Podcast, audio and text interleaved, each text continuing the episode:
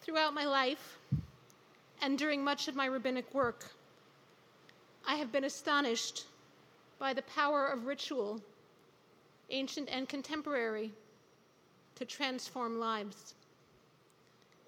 There is something about stepping into ritual space that expands us and focuses us and makes us aware of the larger cosmos. In ritual, we become conscious of our need for community, for the divine, and for self knowledge. In ritual, we sometimes find healing, and I imagine that many of us need healing after a week of horrifying images, war, violence, and sorrow. I hardly have the heart to speak to you tonight.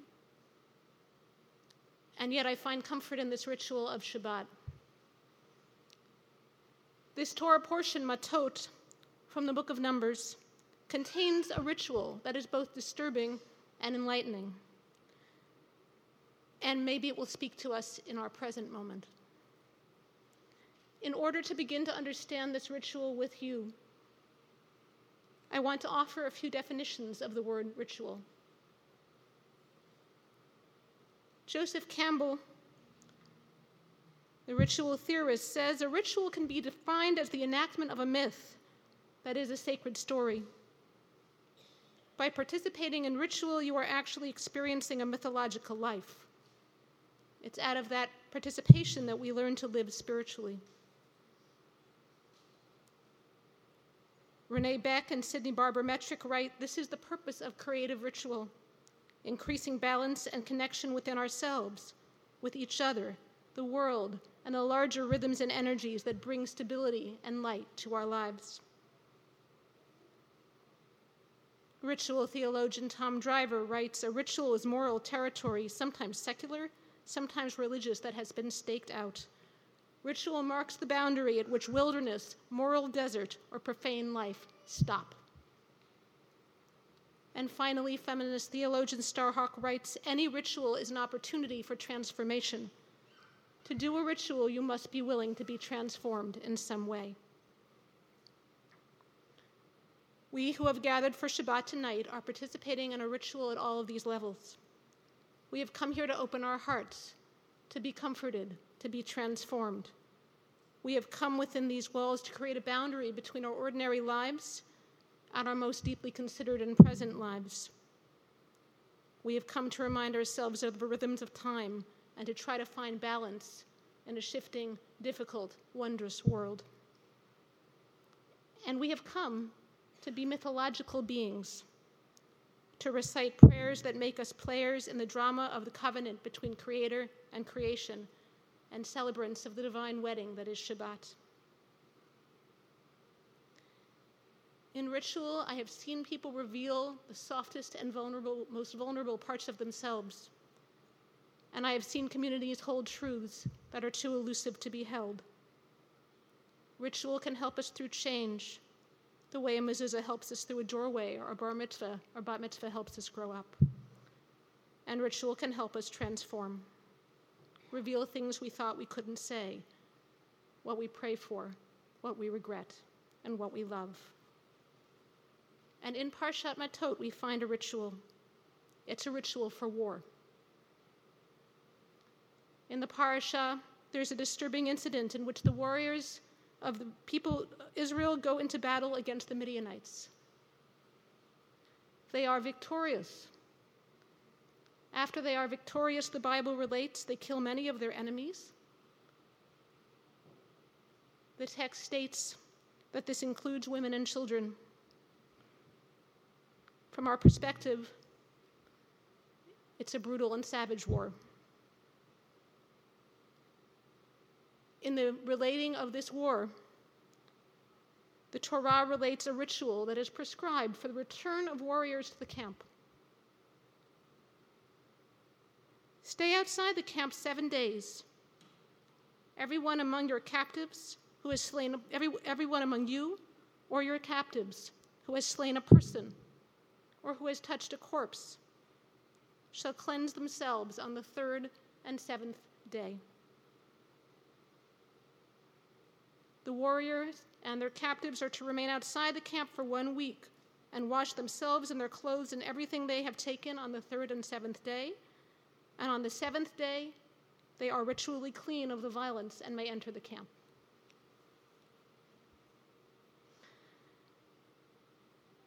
If this cleansing ritual were an attempt to distance those who make war from the reality of what war is, or to distance us from what, it, from what death means, then it wouldn't be a healing ritual.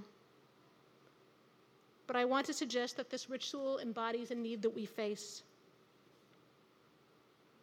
My dear student and colleague, Rabbi Stephen Alterescu, wrote his brave and insightful rabbinic thesis on moral injury. Moral injury is a traumatic condition that arises out of the pain that soldiers suffer when they lose their ethical bearings in war. We often in our society confuse moral injury with post traumatic stress disorder, but it's different. PTSD is a fear reaction to trauma. Moral injury comes out of shame. It comes from the shame we feel when we have taken actions that we find abhorrent when we have violated our sense of God's image in us. And it also comes from anger we may feel when those whom we trust, teachers, parents, superiors, commanders, bring us into morally ambiguous or confusing or wrong situations. And even after a soldier returns to society, moral injury can lead to violence and an ability to connect with others. And of course, this condition isn't only for soldiers. It is a reaction to living through morally chaotic circumstance. How do we help to repair moral injury? Rabbi Alterescu, after extensive research, suggests that one way we heal moral injury as individuals and as a society is by reconnecting to the empathic God, the God of love. And in order to reestablish our link to the moral universe, we need to consciously and in community tell our stories, reorient ourselves toward compassion, rebuild trust. Rabbi Marc Gopin, who has spent his life working for peace, says something similar that the way to peace is to listen to individual stories. And Rabbi Jessica profoundly reminded us last week of the importance of listening to one another.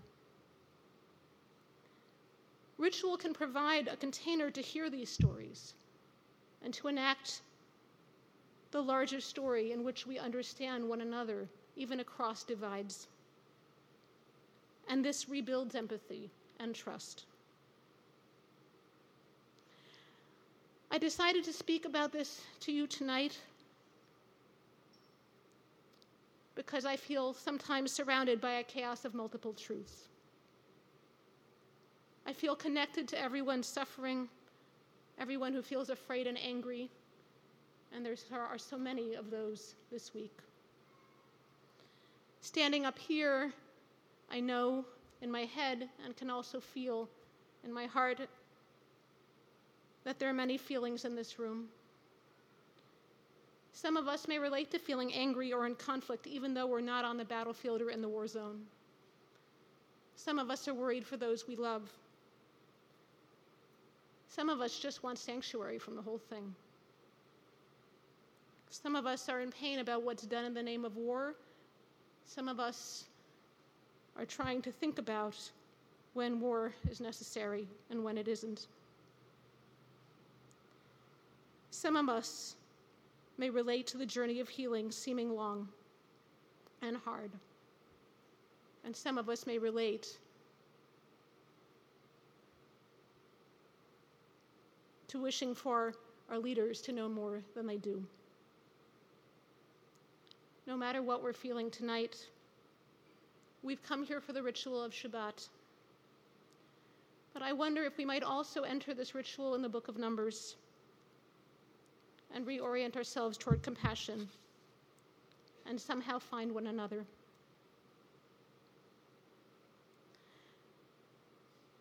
The ceremony I described, the one in Parshat Matot, involves a separation outside the camp. For our ancestors, that meant outside society. outside the boundaries of the normal. In this separated place, the individual who needed cleansing would undergo two cleansings on the third day and on the seventh day. Some of you may know that at mikvah or ritual bath, there are two cleansings. The first one is just to get rid of the schmutz. Right? The first one is just to actually clean off. The second one is the spiritual cleansing. And the ritual this parasha points us to with its two cleansing makes me wonder if we have a twofold journey. If we need to do the work of healing and transforming ourselves and the world, and then we need to spiritually approach God, reapproach God and one another. This twofold ritual of cleaning and of reapproaching is for everyone. In the biblical text, it specifically tells us that it's for our fighters and theirs, for everyone who's touched violence. In healing ritual, we strive for there to be no sides. I want to go back with you for just a moment to the definition of the word ritual.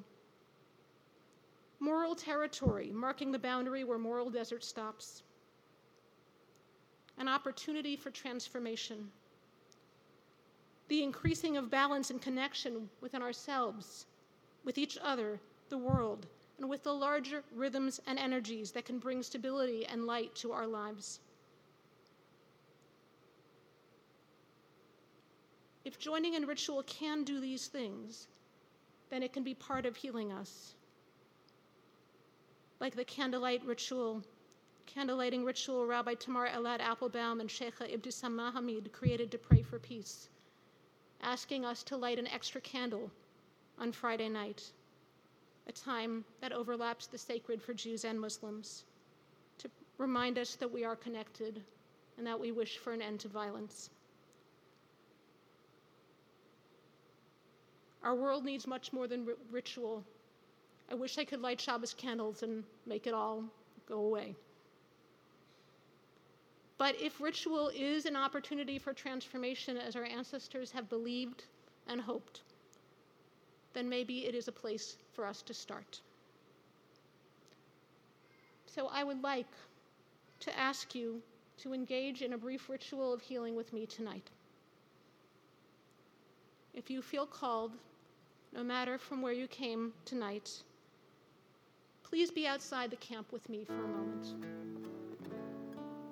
outside the words and outside the boundaries and outside the walls.